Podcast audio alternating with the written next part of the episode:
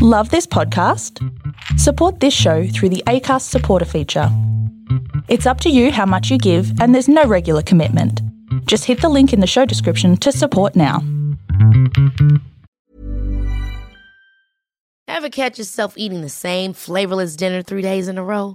Dreaming of something better? Well, HelloFresh is your guilt free dream come true, baby. It's me, Keke Palmer. Let's wake up those taste buds with hot, juicy pecan crusted chicken or garlic butter shrimp scampi. Mm. Hello Fresh. Stop dreaming of all the delicious possibilities and dig in at HelloFresh.com. Let's get this dinner party started.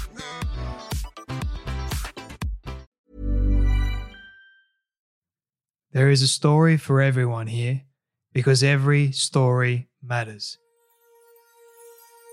Welcome, everyone, to the Storybox. This is the place to be if you are a lover of stories, learning new and interesting things, and if you want to grow abundantly. My name is Jay Phantom, and I believe it's my purpose to help you realize your worth and become the greatest and best version of you possible. I am grateful that you're here today. Now let's journey into the Storybox together and hear more about whose story will be unboxed today.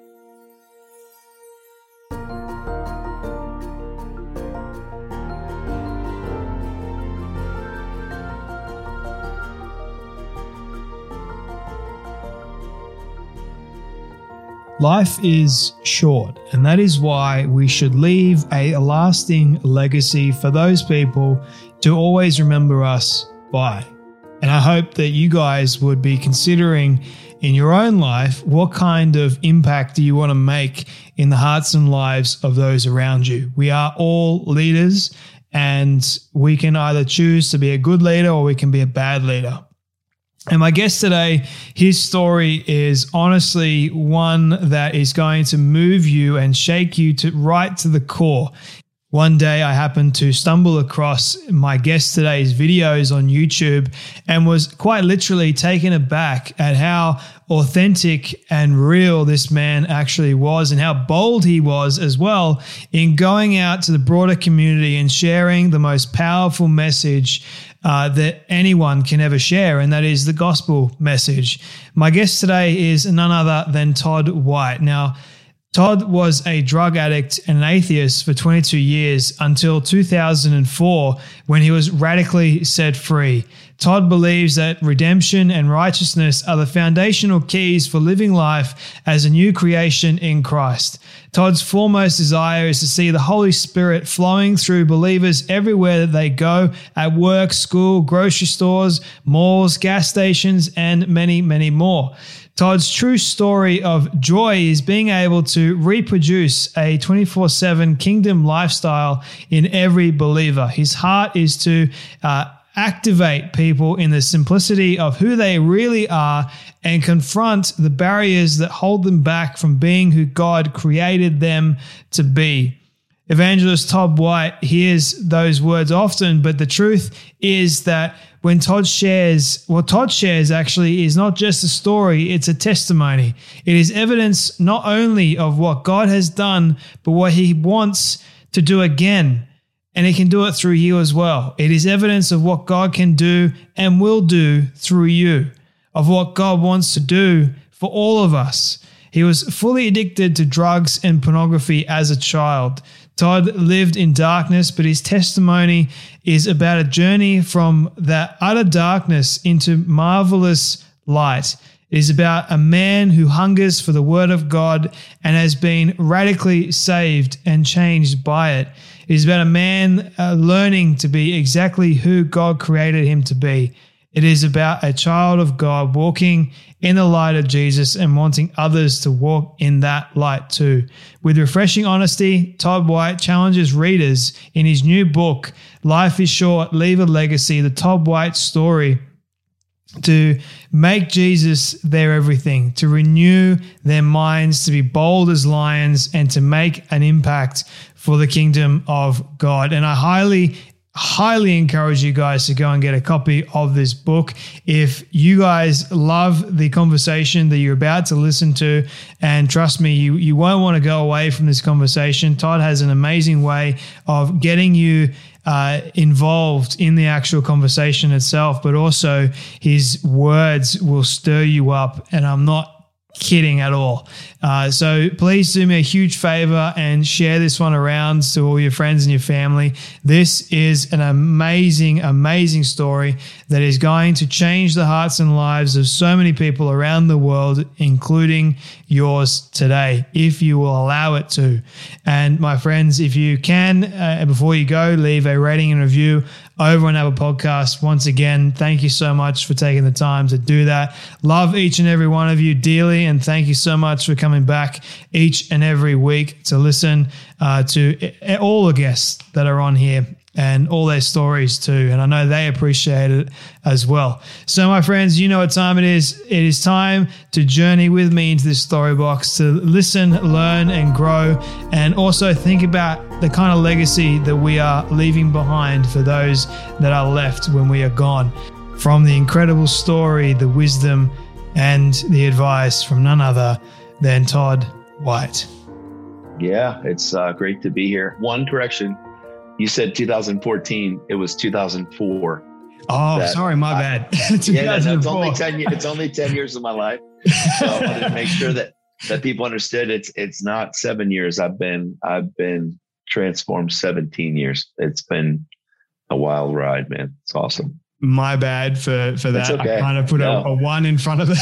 yeah, it's yeah, all good. but appreciate the correction, uh, Todd. It's so so good to have you here, sir. And and I've like I was talking to you before. I really do appreciate your ministry, um, lifestyle, Christianity as well, and and all the things you are doing in, in the world. Uh, I do have a question that I would love to ask you to start this conversation officially off with, which yeah. is, what does success look like for you? Um, well, success success for me um, before Christ would have been what could I do for me? And uh, how could I make me better? And what you know you you've got this in America you've got this American dream. Like how could I have this this this the house the picket fence the kids the, all that? But in the reality of it is um, success for me is is knowing not knowing about God. Um, religion Religion, claims to know about God, and it does know about God, but relationship is where we actually get to the place where we know Him, where we actually experience God on a regular basis. So for me, success is waking up with Jesus, waking up with the Father, waking up with the Holy Spirit in me, uh, waking up with that intimate relationship with my eternal father, man. That right there is success because if everything goes out of there, I'm I'm here for a very short time on this earth. And then I'm gone. And when I'm gone, I'm going to go one of two places. I'm either going to be separated from God or I'm going to be eternally with God. So I started my journey of eternity the day that I said yes to Jesus. So for me, success is living with an eternal perspective, with an intimate relationship with the Godhead. I love that, man. And you mentioned something that was interesting for me, and I want to sort of un- un- unpack it a little bit. The the idea of religion versus relationship. Why do you think that a lot of people get those mixed up or get them wrong?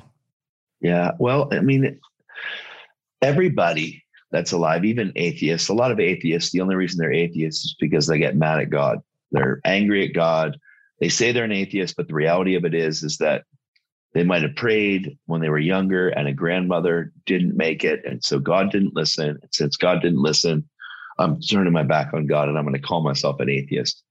But the reality of this is, is that the religion, like, okay, let's just take this for, for instance. You have Jesus who walked the planet, mm-hmm. Jesus born of the Virgin Mary, Jesus, at 30 years old, gets baptized in the River Jordan. The Holy Spirit comes upon Jesus. So you've got God the Father, you've got Jesus, God's Son, and you have the Holy Spirit that is upon him.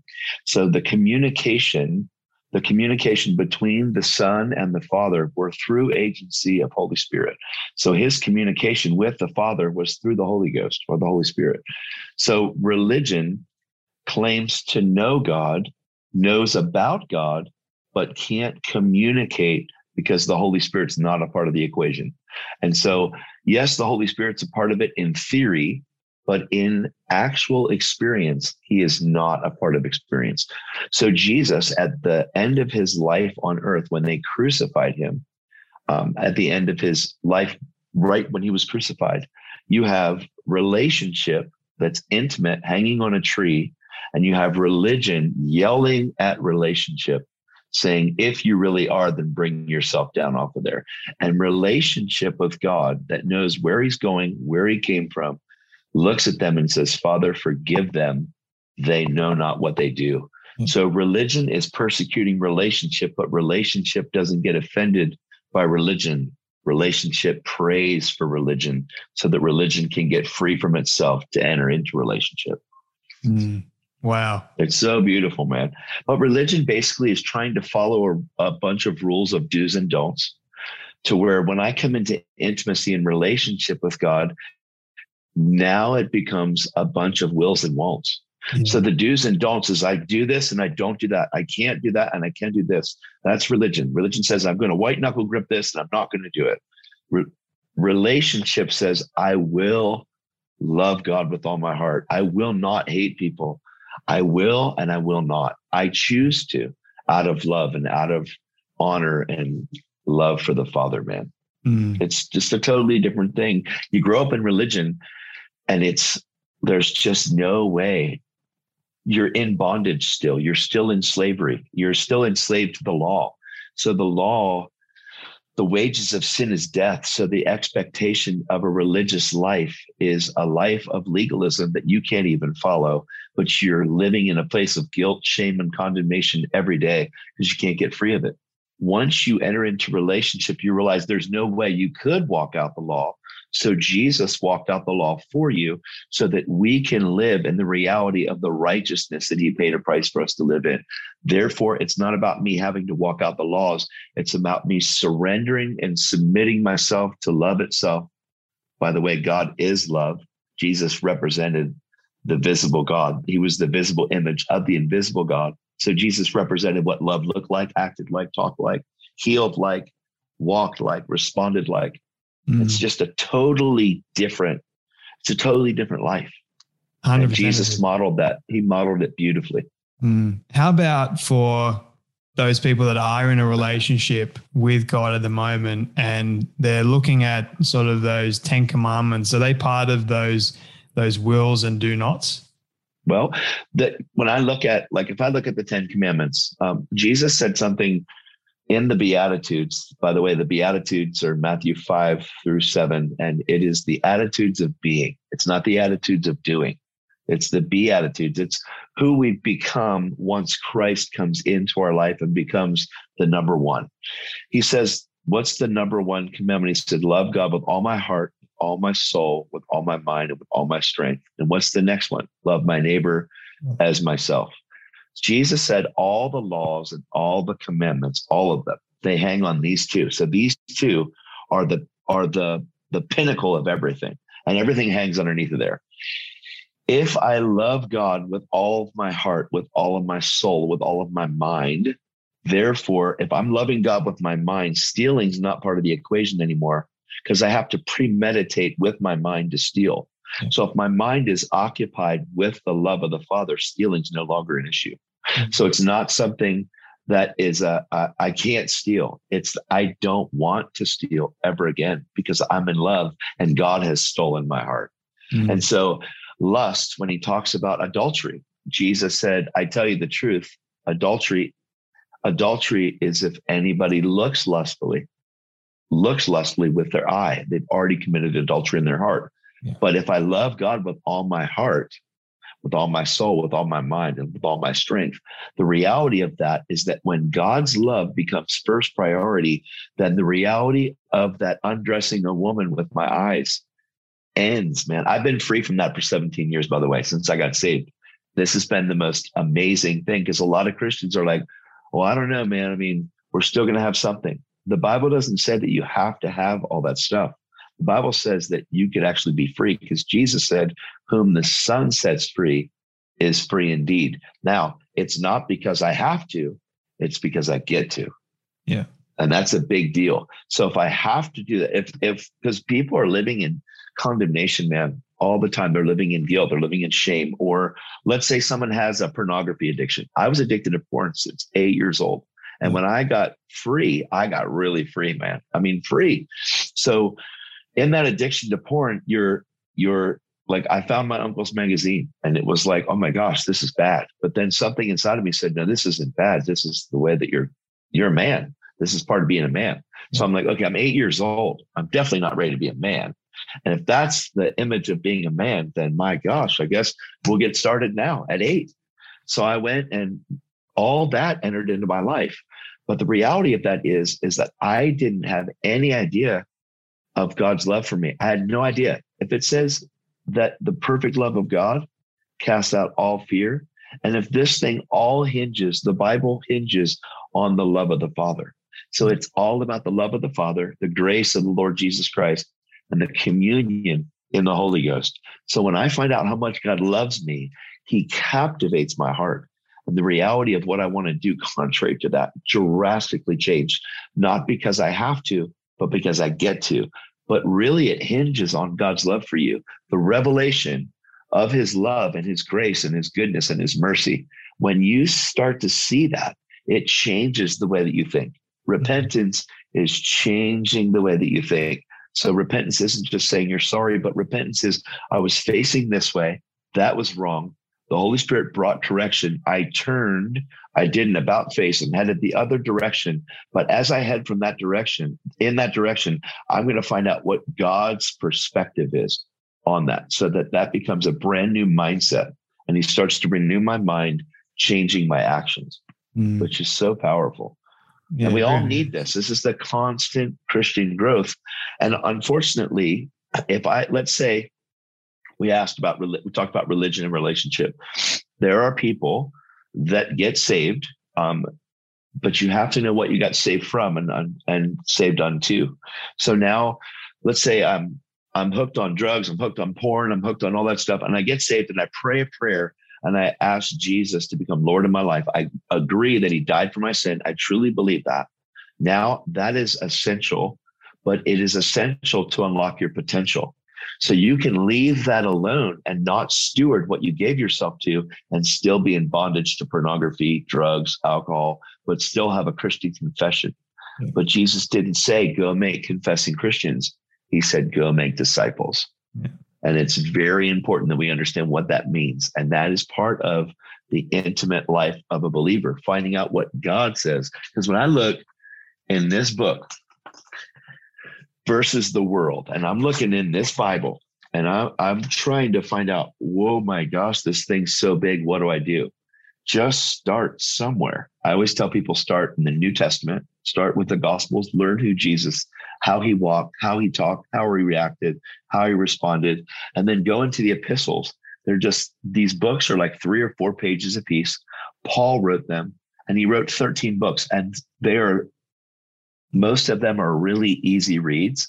And what happens is your heart starts to get it. Your brain is like, I don't understand anything because the Bible's not meant for your brain, it's meant for your heart because your heart gets it. And then all of a sudden it starts to renew your mind starts to change the way you think. But if a Christian doesn't get in this and start to renew their mind and allow God to speak to them, they can remain the same and you can be the same baby Christian 30 years later by never opening the book and never finding out what God says. So mm-hmm. once I find out what God says, this word is alive, it's sharp, it's active, it it separates my soul from my spirit. So my spirit's born again, my soul, my mind, my will, and emotions need to be fixed. So as my mind starts to get renewed with the truth of what's in this word, I start to think different. I start to respond different. I start to act different.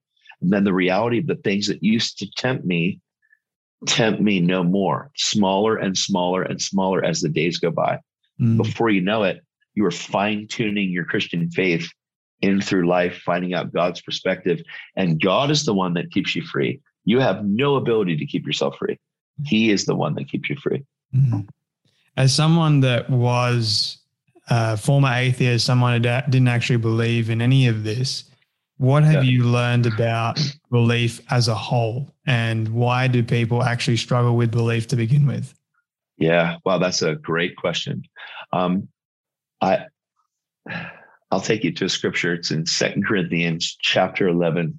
Um, it's it's one, two, and three. Paul is talking, and he says, "Oh, that you'd bear with me in a little foolishness, and indeed you do bear with me, for I have betrothed you to one husband."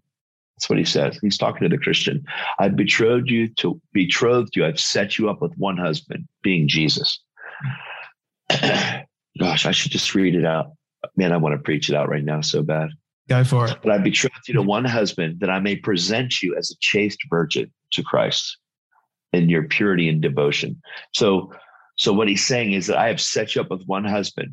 And then he says in the next verse, in th- verse three, he says, but I fear that just as Satan deceived Eve by his craftiness. So if you look at what Satan did to Eve, is he got her to question what God said. Mm. God said, Don't eat this tree. The day you do it, you'll die. You, will surely die. He didn't mean physical, he meant separation. He meant it's a spiritual death. So so Eve heard God say that. And the devil said through the, you know, he was speaking through the serpent. He said, Did God really say? At first, she says, Yes, he did. He said, We can't do this. No, no, no, no. God just knows that when you do, you'll be like him.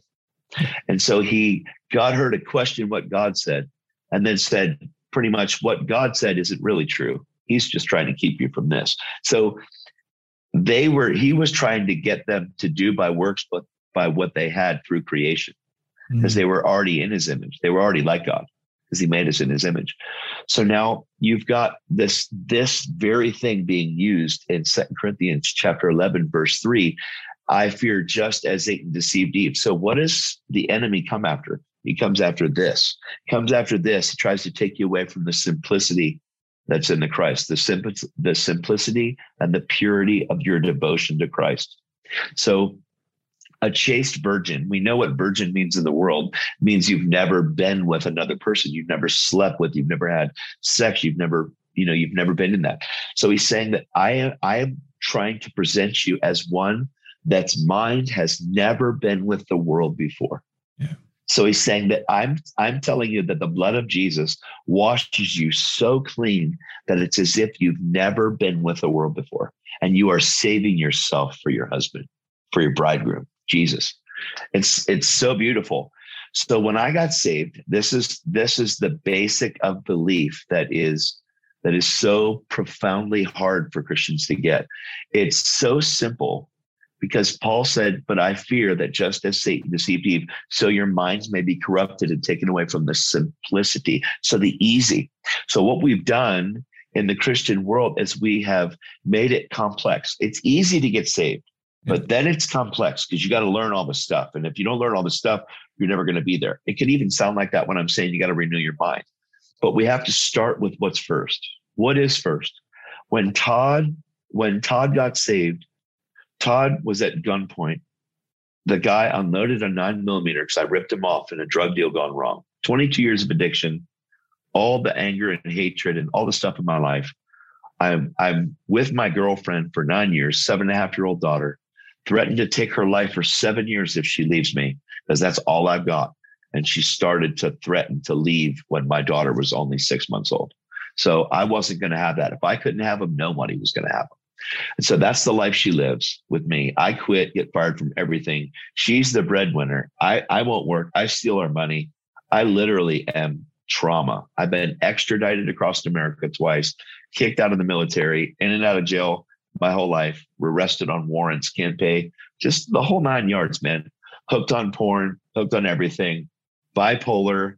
I've got, I've got manic. I've got this depression that won't go away, suicide that won't go away. The thoughts of suicide are daily for me. The thoughts of taking other people out are daily for me. This was real stuff in my life. I went one night and gosh, my girlfriend, my girlfriend left. And so I drove to her stepdad's house to get a rifle and I went to get a gun. Now, I'm telling you the horror of it because you have to understand the simplicity of it because I have so much baggage and so much junk that like that when Jesus touched me, it better be real because like this ain't gonna work if it's just a, a theory for me.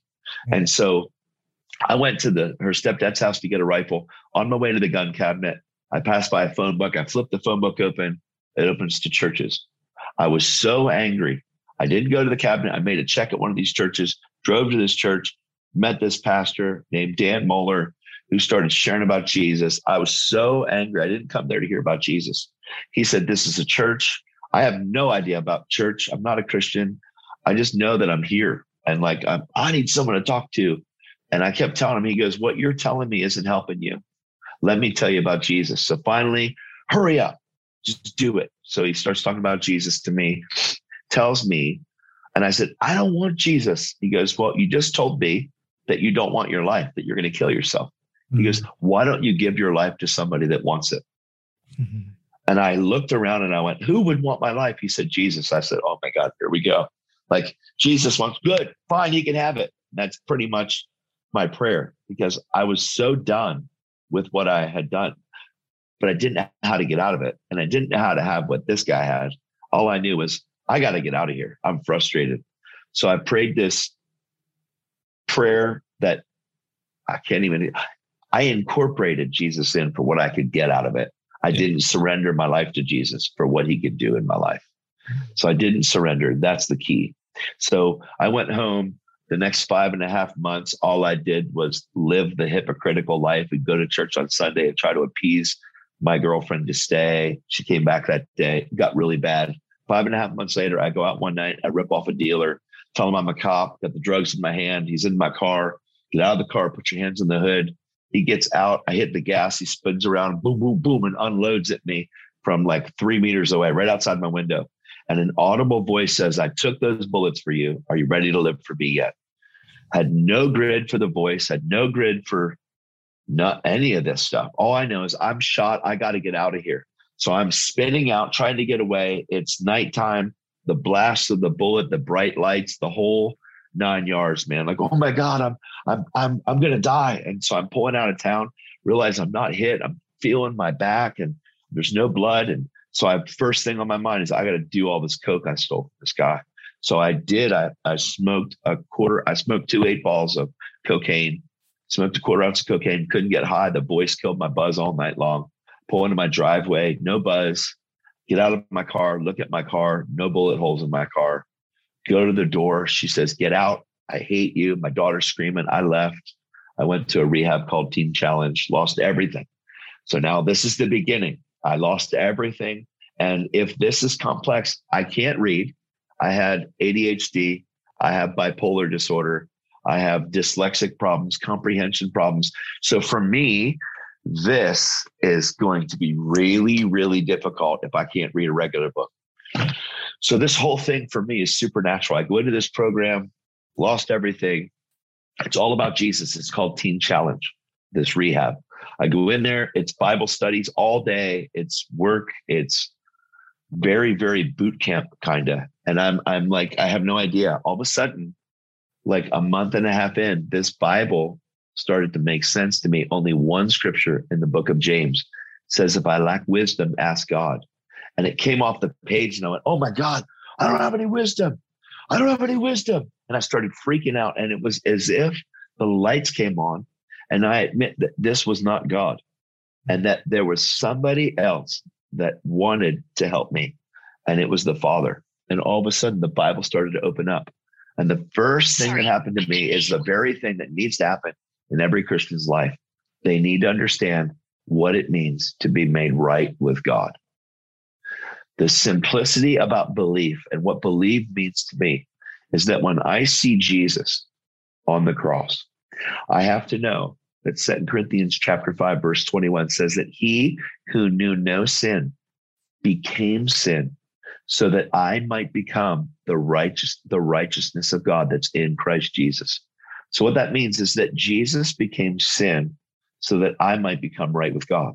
So if I see what Jesus did on the cross, if I see what the blood has done for me, my sins and my lawless deeds, God says he'll remember no more my handwriting, the handwriting of requirements of all the things that I missed and all the things I messed up on, God put them on his son.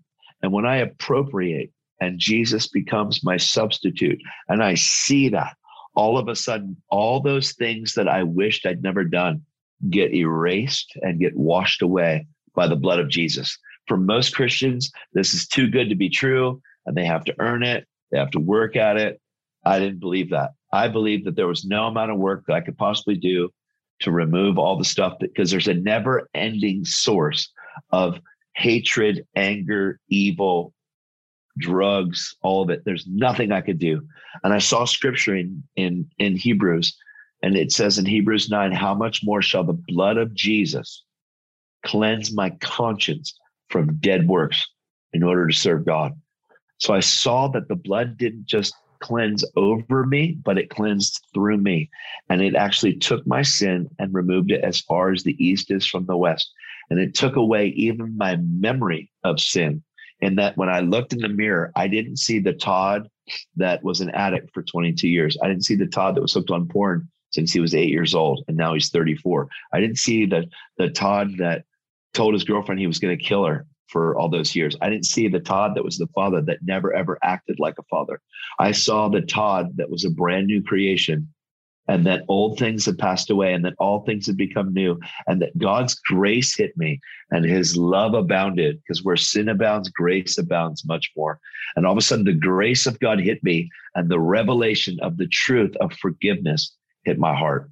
And I realized that when I believe in Jesus, that he removes all of my past, all of my guilt, all of my shame, all of my condemnation. And when I look in the mirror, there's no guilt, no shame, no condemnation, no regret. All there is is faith in what Jesus did for me, faith that God's my father, faith that he's well pleased with me. And then he opened up my eyes and allowed me to understand what this word says. And I've been renewing my mind for 17 years. Actually, when I left Teen Challenge, I had three encounters with Jesus, three nights in a row, three dreams. The third night, he told me to go home, but I didn't have a home to live at. So I'm only two months in. Now, this is two months from telling my girlfriend I want to kill her. Like, this is only two months from not being a father. So I get, I leave Teen Challenge. Dan comes and picks me up. I go to the house. I have to tell my daughter I'm sorry.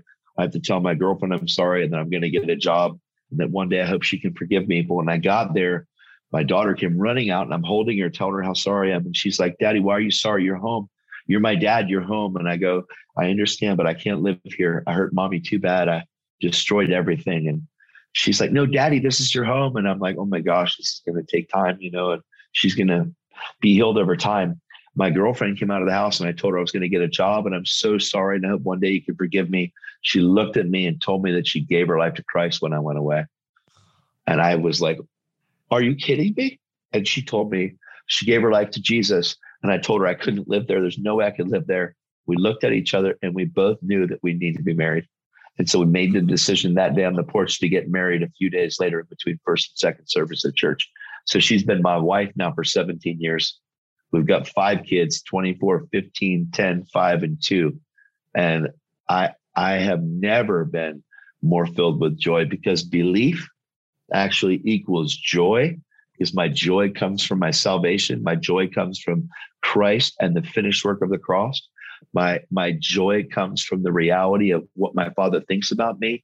And I'm every day going in this word, diving deeper into the heart of the Father so that I can share the grace and goodness of God with everybody that I meet, man, because you don't have to live in depression, in fear, and anger. COVID has done so weird things to so many different people. But man, you can have an intimate relationship with God right now. You don't have to wait. It's as easy as saying, Father, I I need you in my life. I want what this man has. And because God is no respecter of persons, he'll do it for you. He'll do it for whoever, just like he did for me. He's just amazing, man. it's it's amazing. Wow. Honestly, thank you. Thank you so much for sharing that. I mean, there's yeah. so many questions I, I want to ask you, but yeah. I mean, may have to do a part two later on, but yeah, um, we can. I've got a few questions for you coming from that um, amongst the others. yeah. Uh, one of them in particular um, is around the idea of what real forgiveness is and what it really yeah. looks like.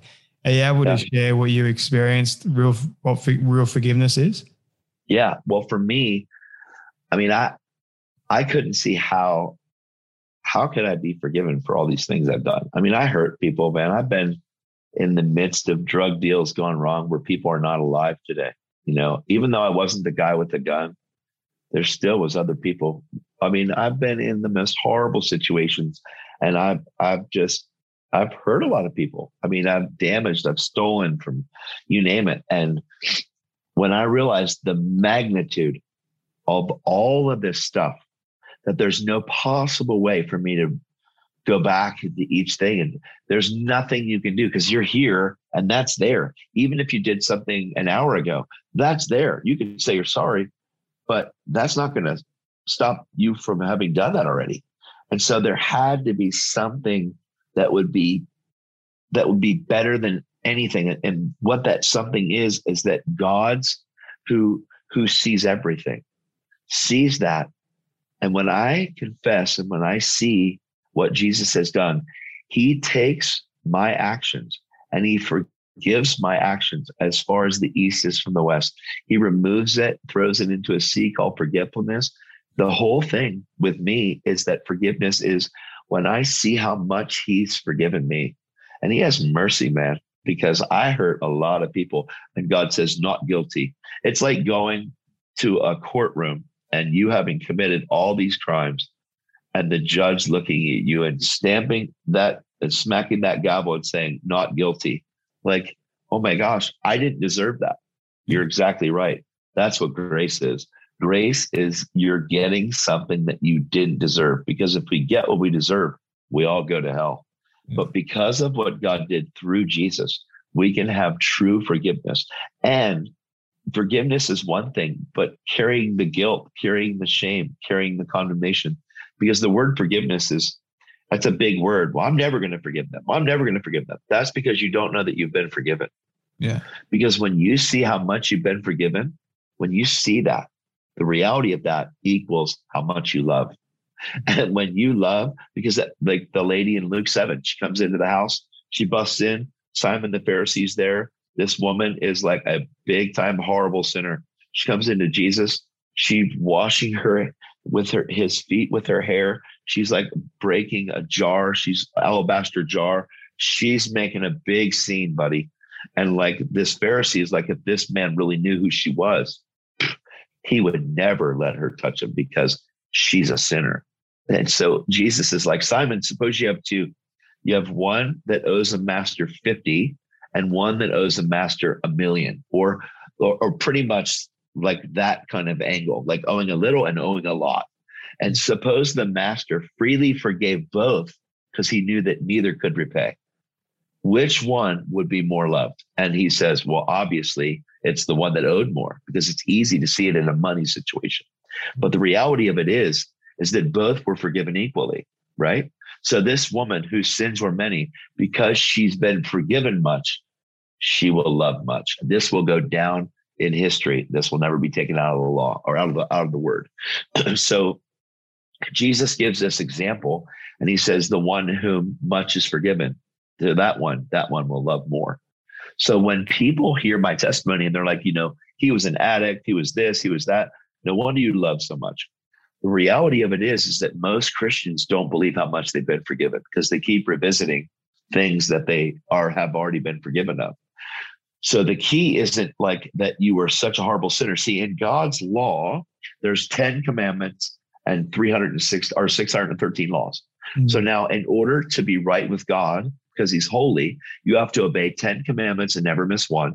Then you have to obey 613 laws and never miss one. Because the law says, James 2:10 reiterates it, says if you miss one law, you've transgressed all of them. So now you've got Todd who was horrible and hurt so many people that broke all those laws. And then you've got Joe Schmo over here that only broke three laws. But the reality of God's standard is holiness and perfection. So, in order for this guy to walk out the law, he has to be perfect. He's not perfect. He's missed three, which means he's missed them all. Todd's not perfect. He's missed a hundred, but Todd really missed them all too. So both of us missed them all. The problem is is not all of us see how much we've been forgiven, so we can't love much. So the reality of forgiveness is determined by how much you know you've personally been forgiven. Mm. Oh, it's so important. If I'm revisiting something that I wished I'd never done, you don't believe in God's forgiveness. Yeah. Because you're listening to the stranger's voice instead of the Father's. Yeah. The Father said, Jesus said, My sheep will hear and obey my voice, and the strangers they will not follow. You can't follow a voice, you'd have to hear it. Mm-hmm. So the enemy is constantly whispering, trying to drag you to a place that you can't fix. Because the enemy wants you to look back because he knows if you put your hands to the plow and look back, he knows he can get you unfit for the kingdom. So his constant strategy is whispering. And so many people turn to rebuke him instead of keeping their eyes steadfast on Jesus, man. He's a liar. He's a manipulator. He's hopeless. He's depressed. He's angry. He's bitter. He's ashamed. He's afraid. And he's trying to reproduce that mindset in Christians. And if he can get this stronghold in your soul that you still have stuff that you need to be forgiven of, or if God didn't remember that, it's not like I'm going to stand there a thousand years from now with the Father and he's going to go, Todd, you know what? I was thinking and I forgot about that one thing you did. Yeah. That's just silly, dude. The blood of Jesus has cleansed me and, and washed me pure and clean. And if I make a mistake, I have an advocate who's faithful and just to wash me and cleanse me from all unrighteousness as soon as I confess to the Father. Mm-hmm. And so forgiveness is really how much you can render forgiveness is determined by how much you know you've been forgiven. So when you understand that you've been forgiven and that God holds nothing against you, the heart is so tender that when somebody sins against you, it might be a struggle in the beginning, but you can't hold that because what it does is it messes with your pure conscience and you can't live that way. Yeah. So that really, for me, is real forgiveness. And our war is never against people. Like I was that guy that did all those things. Now Jesus transformed me and he's continually transforming me by the renewal of my mind. So now this guy could never think of doing the things that that guy did because that guy died when he got born again. Mm. It's just amazing, man. Yeah. And it goes back to what you were saying earlier with belief too. You got to believe that you have been forgiven yeah. in order to move forward in your life and to have that yeah. renewal daily. I think oftentimes, and I know for, for my own life, that I got caught up in the guilt and the shame of my addiction to porn that started when I was 12, and then the other addictions to exercise, and then, um, you know, food and uh, all the things that I did to my body that, you know, God didn't want me to do to my body, but I chose to ignore him anyway. And then yeah. all the other areas of my life that sort of happened and I got angry and resentful at God and walk, chose to walk away from him. And then it was like God was trying to get my attention. And the way he did that was when I chose to end my life one afternoon. I was just like fed up with everything that was going on. 2019 was a crazy year for me, Todd. So I'm driving home, and that was a day I had chosen to end it all. Um, no one knew what I was going through or suffering with because I, I kept it all hidden inside, and I was just battling with it. So on on my on my way home from work one afternoon, um, I chose the place and the time where I was going to end it all. And I, I was in my car and I decided that I was going to drive 130, 140 kilometers an hour, which is pretty, pretty fast. Yeah. I was going to make damn well sure that I didn't get away from it into the telegraph pole at the very end of the road that I had chosen to drive down. And so I, I put my foot on the accelerator, I take my hands off the wheel, and my car is is leaning the left hand side because I'm on the far right hand lane, leaning onto the left hand side as it does towards the the telegraph pole, and I noticed that the steering wheel goes from turning left to right. I didn't ha- even have my hands on the wheel, and then I I didn't even feel my foot come off the accelerator onto the brake, and my car comes to a complete stop on the road, and that was when I just broke down because it wasn't Whoa. me that that saved myself that day. It was God that saved yeah. me. And wow. I I don't I don't normally I didn't have the radio on and I don't normally listen to this radio station. I turn it on for some reason.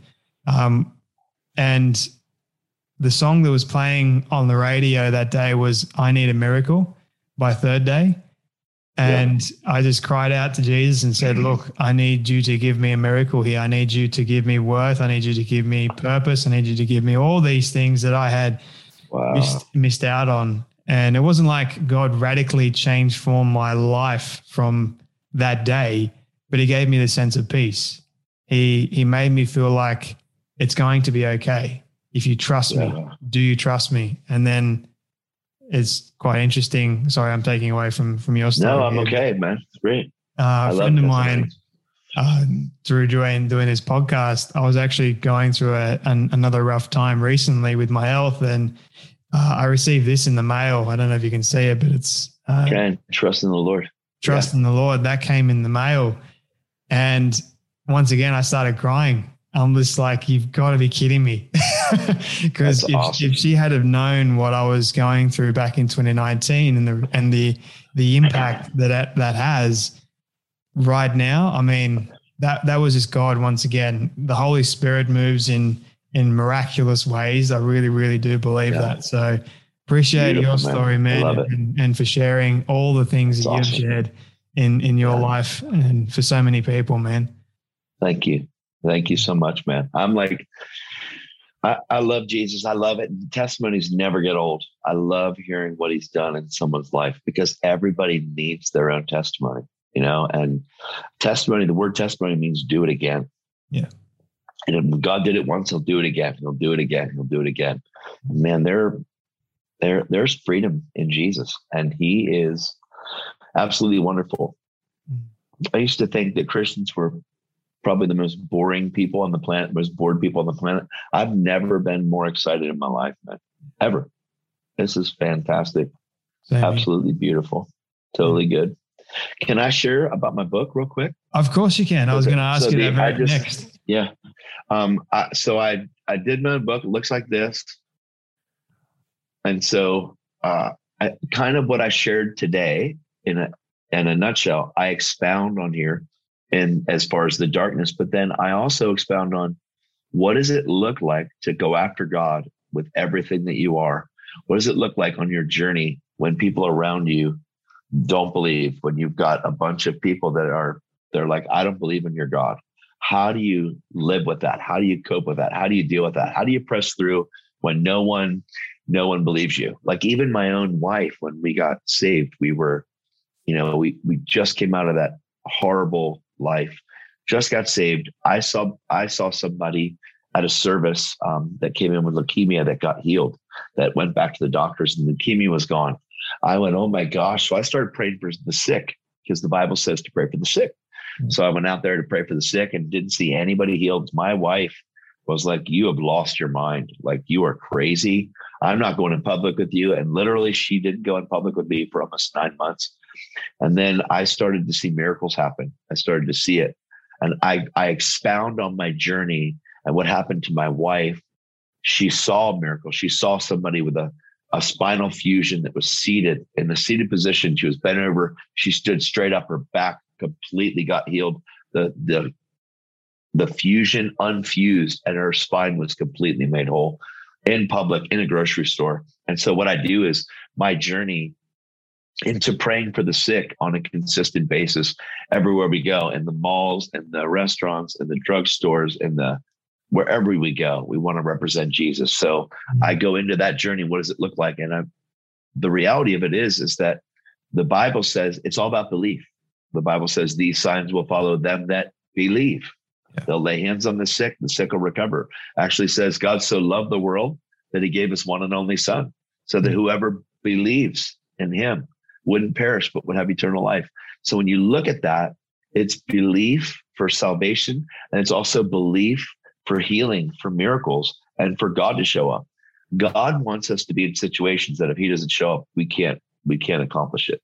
Yeah. He wants to be the one that that hey, you couldn't do this without me, and and you've got God that's how big? Like, I mean, He's God, and He likes to come and live inside of us through the Holy Spirit. And He wants us to understand that with him all things are possible. So this is about a faith journey with that, but also a faith journey in the supernatural, man. And also the journey that I'm talking about with making sure that you live without guilt, without shame, and without condemnation, because God does not want us to live in that place. He doesn't want us to live guilty and just living with accusation constant.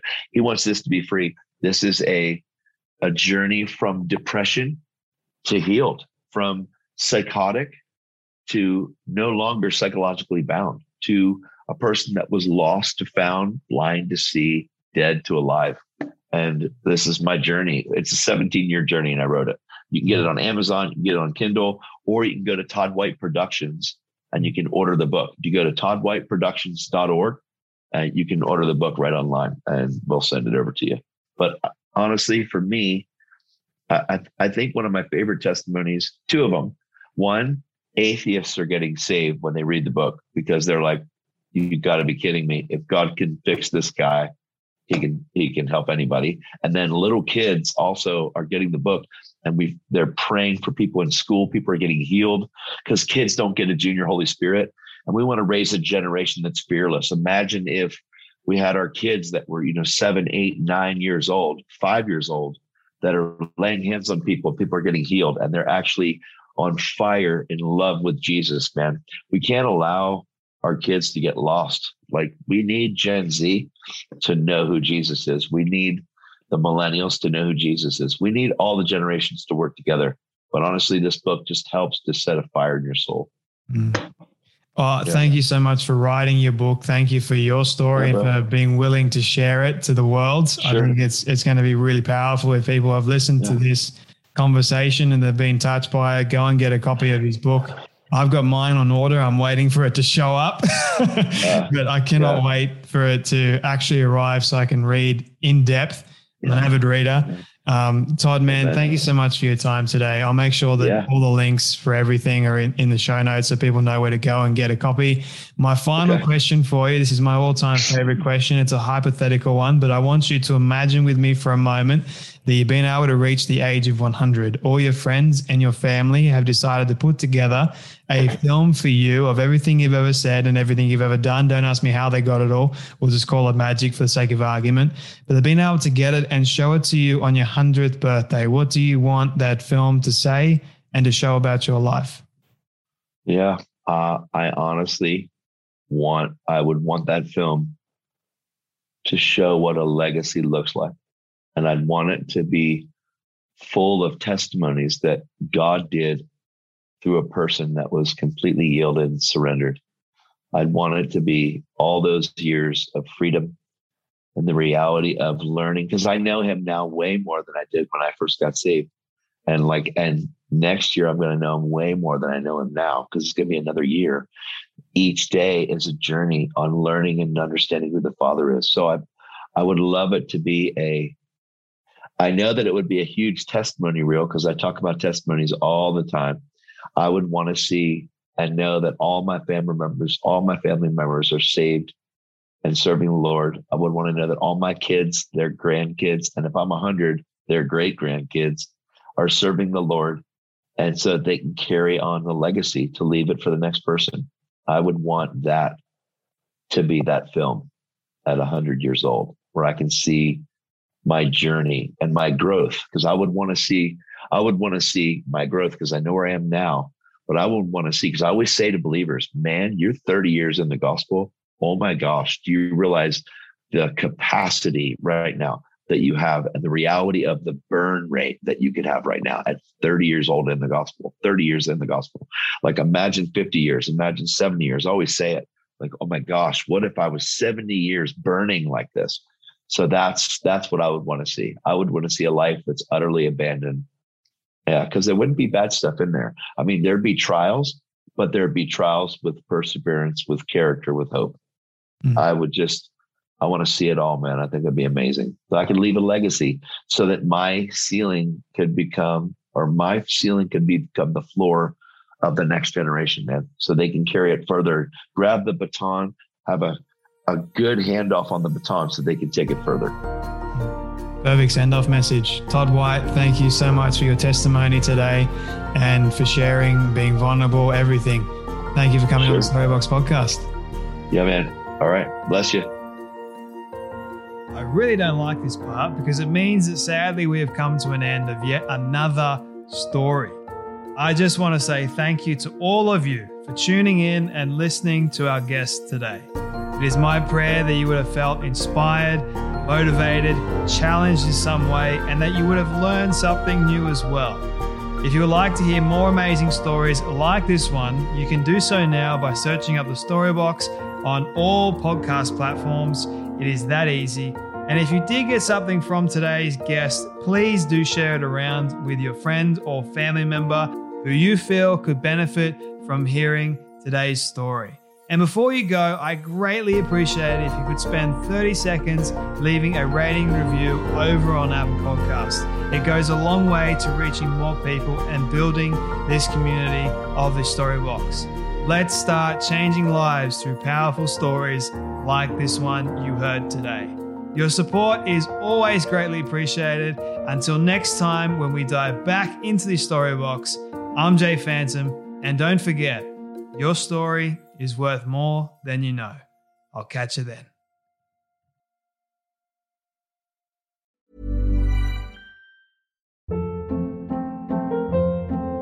Hold up. What was that? Boring. No flavor. That was as bad as those leftovers you ate all week. Keke Palmer here, and it's time to say hello to something fresh and guilt-free. Hello Fresh. Jazz up dinner with pecan-crusted chicken or garlic butter shrimp scampi. Now that's music to my mouth. Hello Fresh. Let's get this dinner party started. Discover all the delicious possibilities at hellofresh.com.